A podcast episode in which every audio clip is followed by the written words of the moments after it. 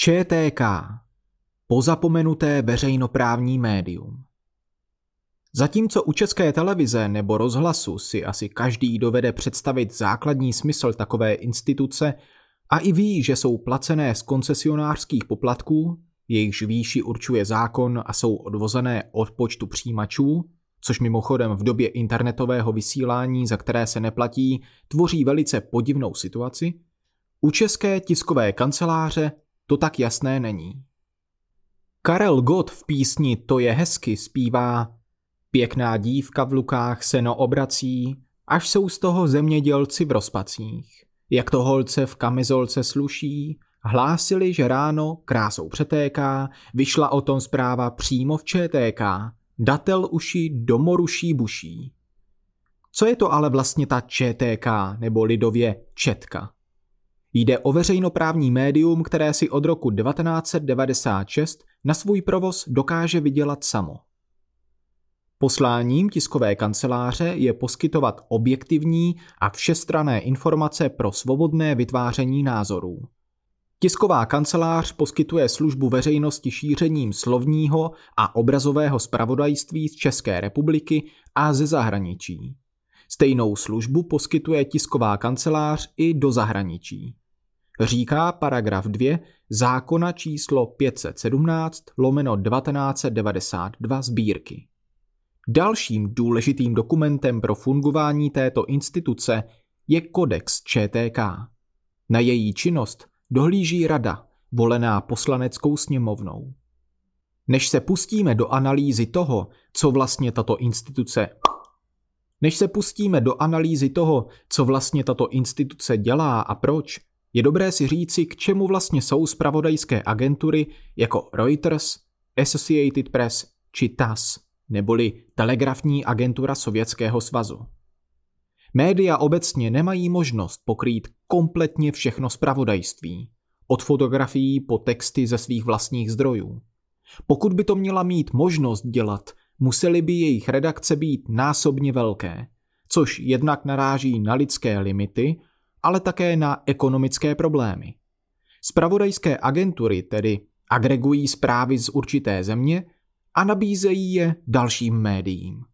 Ta je mohou buď doslovně přebrat, nebo si je různě upravovat. Velká část práce v médiích tedy spočívá v tom, že se pracuje s agenturními zprávami. Ty jsou typické tím, že se snaží o absolutní názorovou nebo hodnotovou neutralitu – protože na rozdíl od běžných médií neví, komu informace prodávají, tedy kdo je jejich čtenář. V mnoha státech má pak spravodajská agentura ještě jeden rozměr. Snaží se vytvářet takové zprávy, které budou v zahraničí zajímavé a budou přispívat k tomu, že se o dané zemi bude mluvit. To je příklad jak ČTK, tak poněkud propagandistické TAS nebo Nové Číny. ČTK tedy nabízí médiím možnost přebírat od ní zprávy. Buď všechny, nebo jen vybraný segment, například náboženské spravodajství. A za to si nechává platit. Může jít jak o texty, tak také o videa nebo fotky. Pro získávání těchto zpráv redaktoři využívají databanku, ze které je možné vše přehledně stahovat a získávat. Současně asi žádné médium nebude denně otiskovat od ČTK vše, tedy zhruba 700 textových zpráv denně, ale bude si dělat výběr. Právě tyto poplatky ČTK živí a současně jsou předmětem občasné kritiky této instituce, protože nejsou právě nízké a podmínky příznivé. Faktem ale je, že i aktuálně se k ČTK poměrně rychle vrátilo a asi jediný vážnější konkurent ČTK v psaném spravodajství, totiž projekt Novy, Mediafax, se neujal. Provozovat agenturní spravodajství je drahé, náročné a vyžaduje to čas, což pro běžný obchodní model není právě ideální. Čím je tedy ČTK veřejnoprávní a proč takovou agenturu vlastně potřebujeme? Za prvé je zde potřeba poměrně širokého mediálního trhu. Aby ale mohlo existovat více médií, potřebují někde získávat obsah. A to je něco, s čím ČTK umí pomoci. Její ceny skutečně nejsou nízké ale současně nejsou takové, aby vznik a provoz středně velkých mediálních projektů neumožnili. To je tedy primární role této instituce. Mimochodem, pokud přebíráte zprávy z ČTK, jste povinni změnit nadpis článku, což je pro fungování mediálního trhu poměrně zajímavá podmínka. Druhá rovina je zahraničně politická. Česká republika má zájem, aby se o tom, co se u nás děje, ve světě vědělo. ČTK produkuje zprávy nejen v češtině, ale i v angličtině, což umožňuje zahraničním médiím o dění u nás referovat. To je důležité jak pro reklamu, tak také pro větší zapojení České republiky do mezinárodního kontextu, opuštění izolacionismu, ale také třeba pro obchod. Třetí důvod je pak společný pro všechna média veřejné služby. Nabízet vyvážené, ideově nepříliš zatížené spravodajství, které například nebude diskriminovat menší subjekty.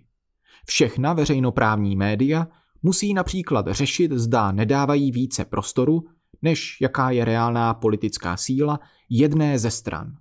Tím, že jsou zprávy z ČTK distribuovány do téměř všech velkých českých médií, dochází k jejich, alespoň částečně, veřejnoprávnosti.